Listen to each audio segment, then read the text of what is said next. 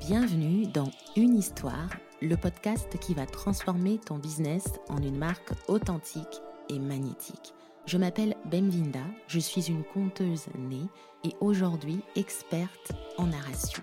Je suis la fondatrice de Limbola, une agence digitale qui accompagne de nombreux entrepreneurs à faire briller leur histoire et la placer au centre de leur communication. J'ai créé l'école du storytelling pour tous les entrepreneurs qui souhaitent raconter des histoires impactantes sans être des professionnels des mots, juste en étant eux-mêmes. Tu trouveras dans ce podcast des conseils pratiques, une pédagogie douce et simple qui va t'aider à maîtriser le storytelling, peu importe ton domaine d'expertise. Et si tu aimes les histoires exclusives, je te souhaite la bienvenue dans le podcast des Confidences. Ce sont des entrepreneurs qui viennent de tous les horizons, de différentes cultures, qui nous livrent des pépites jamais abordées ailleurs, et tout ça pour toi. Alors je t'invite à t'abonner et me laisser 5 étoiles sur ta plateforme d'écoute préférée. C'est l'heure de t'asseoir, te détendre et d'appuyer sur play. Hello, j'espère que vous allez bien, je suis très heureuse de vous retrouver aujourd'hui. Moi, d'autant plus que ce qui m'a mis dans l'ambiance, c'est un peu cette conversation avec mon frère tout à l'heure. Mon frère est développeur, senior aujourd'hui, il s'est installé récemment aux États-Unis dans l'état du Texas et très précisément à Houston. Ça fait que 4 mois qu'il s'est installé. Lui, il a choisi la culture américaine et moi, j'ai choisi la culture française. Et ce qu'il y a de très étonnant dans son parcours, en tout cas depuis qu'il s'est installé, c'est qu'il a reçu au moins 3 propositions d'embauche et c'était à lui de choisir l'entreprise dans laquelle il voulait travailler. Il a choisi une agence de publicité, il est en train d'acheter un appartement, il est en train d'acheter une voiture, enfin bref, son intégration est tellement rapide qu'au bout d'un moment je me suis dit « mais moi pour m'intégrer en France, j'ai galéré !» Et on est en train de pouvoir se charrier l'un l'autre. Et ce qui m'emmène tout de même à cet épisode, c'est que pour trouver ces informations auprès de lui, pour qu'il me raconte sa vie, pour qu'il me raconte ce qui se passe dans sa tête, dans son quotidien, quels sont ses challenges, comment il se sent, d'autant plus qu'il ne maîtrise pas encore la langue, qu'il travaille dans une agence quand même de publicité où tu interagis avec des collègues qui parlent anglais. En fait, il est très concis comme personne. Pour avoir des informations, il faut que tu le remues, il faut que tu lui poses des questions et c'est comme ça qu'il déballe, il essaie de t'expliquer en long et en large, mais c'est toujours concis. Contrairement à moi qui suis une personne très abondante, qui a tendance à expliquer dans tous les détails, il suffit juste que tu me poses une question et laisse-moi faire, t'inquiète, je te fais l'intro, le développement et la conclusion.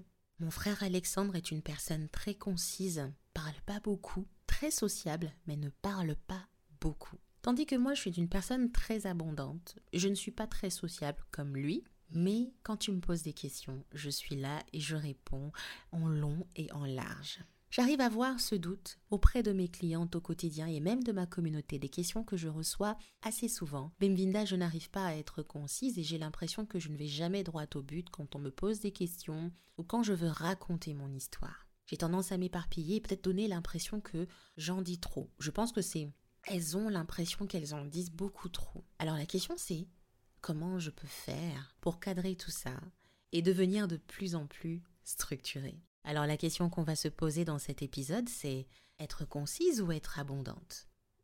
Je crois qu'il y a vraiment un malentendu dans la réponse à cette question. Je le dis parce que je le pense. Et ce que je pense, c'est qu'on croit, à tort, que raconter son histoire ressemble à un long discours en mode conférence TED, pendant lequel on doit donner, étape par étape, notre chemin de vie, notre parcours, tout ce qui s'est passé dans notre vie, ou peut-être juste des détails.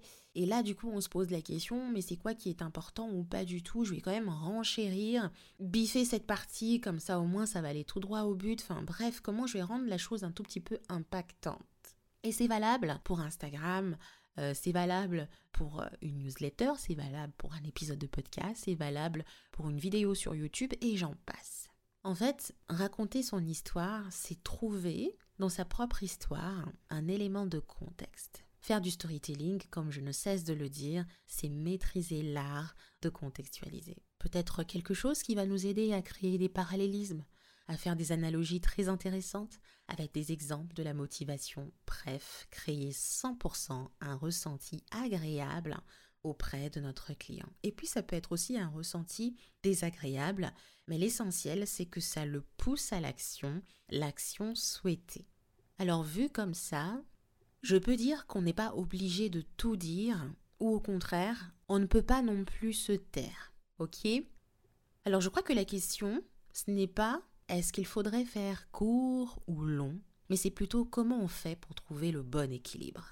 Je pense qu'on va devoir réfléchir différemment pour ne pas s'enfermer dans ce système de pensée, comme quoi une personne qui parle beaucoup a tendance à ennuyer et une personne qui parle peu est chiche d'informations, trop mystérieuse, voire même inintéressante. Je vais essayer de t'expliquer ça en 3 points, alors c'est parti. La première chose, c'est qu'il faut partir du principe que les histoires sont intentionnelles. Et qu'au bout d'un moment, tout ce que tu dis doit servir tes objectifs. Si tu veux vendre un programme, si tu veux raconter ton histoire pour vendre un programme, par exemple, l'histoire que tu veux raconter doit aller dans ce sens-là. Je ne sais pas si toi aussi tu as regardé Selfmade, une mini-série sur Netflix avec Madame C.J. Walker qui racontait son histoire en rapport avec une crème de cheveux. C'est une histoire qui a tourné autour de sa propre expérience avec ses cheveux, son rapport à la beauté. Et puis à la fin, elle a invité les dames qui l'écoutaient à acheter la solution, la crème, la pommade, whatever. Quand elle racontait son histoire, il y avait bien des parties qu'elle éliminait en disant « ça ce n'est pas le plus important ». Pourquoi ? Parce que toutes les informations ne sont pas bonnes à dire, tout n'est pas utile et on se focalise généralement sur tout ce qui sert notre objectif. On se focalise sur les préoccupations de ses clients et qui font peut-être partie de notre propre histoire et à la fin, on propose la solution, on propose le message, on propose ce qu'on a envie que les gens retiennent. Donc quand tu réfléchis comme ça, cette histoire de « est-ce que je dois faire court ou long ?» n'a plus réellement sa place. La deuxième chose, c'est que pour te dire vrai, la longueur du texte ne compte pas. Le contenu, si. Et ça, c'est une vérité. Parce que moi-même qui te parle, j'ai longtemps cherché des réponses au fameux débat qu'il y a encore des gens qui lisent des billets de blog. Est-ce qu'il y a encore des gens qui lisent tout court ? Aujourd'hui, le short marketing est proposé et vraiment un contenu qui est beaucoup consommé. On veut faire court, on veut interagir en peu de temps, etc. Alors, est-ce qu'écrire un article long, ça en vaut encore la peine ? Est-ce que enregistrer un épisode de podcast qui dure 15 minutes, est-ce que ça vaut encore la peine alors qu'on peut consommer du contenu à 15 secondes ? Enfin bref, on se pose encore ces questions-là. Et je suis là pour te dire oui, ok, oui. Il y a encore des gens qui lisent des articles de blog, il y a encore des gens qui lisent des newsletters, il y a encore des personnes qui, justement, écoutent des podcasts beaucoup plus longs, qui vont même des fois jusqu'à 1 heure d'entretien, parce que ce qui est important, ce n'est pas la longueur, ce n'est pas la durée, ce n'est pas la durée de l'épisode, mais c'est le contenu qui captive. Et je pense que tout l'intérêt ici, c'est de pouvoir travailler sur les contextes, c'est de pouvoir travailler sur comment on amène les choses petit à petit pour que les gens puissent avoir toujours l'eau à la bouche, de continuer la suite, avoir ce souci du qualitatif plutôt que de la longueur, d'accord ? Donc, partant de ce principe, est-ce que le débat de est-ce qu'il faut faire court ou long tient sa place ? Je pense que non. La troisième chose, c'est qu'il faut apprendre à structurer ses propos. Mais c'est vrai puisqu'on parle de contextualisation. Je pense qu'il existe de nombreuses méthodes de structuration narrative. Je pense qu'il existe, déjà qui existe depuis très longtemps. Le schéma narratif, la chronologie, vous allez toujours voir des gens vous dire mon histoire a commencé en 2015, et puis en 2016, et puis en 2017, etc., etc. Cette façon de faire donne une espèce de structure en fait qui permet de ne pas se perdre, de ne pas oublier certaines choses ou simplement de citer quelques événements intéressants qui pourraient servir notre message. Alors, est-ce que si cette chronologie est longue, les gens vont se fatiguer ? Il y a des chances. Mais la question, c'est de savoir, est-ce que tu as bien choisi les faits ? Est-ce que tu as bien choisi toutes ces choses que tu apportes petit à petit dans ton discours pour que ça puisse servir à ton objectif de base ? Donc il existe plusieurs façons, plusieurs méthodes pour pouvoir structurer son histoire, pour pouvoir structurer ses propos. Ce sont des choses que j'enseigne dans l'école du storytelling. Et à ce propos, j'envoie très souvent mes réflexions, j'envoie très souvent des explications, une espèce de déconstruction de tous les dés qu'on se fait du storytelling, certaines méthodes qui existent via ma newsletter, et tu peux vraiment t'inscrire. Tous les liens sont en descriptif de cet épisode.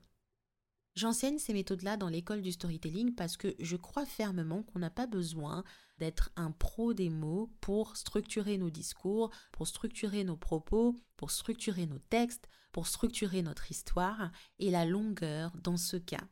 Est-ce qu'elle a vraiment sa place ?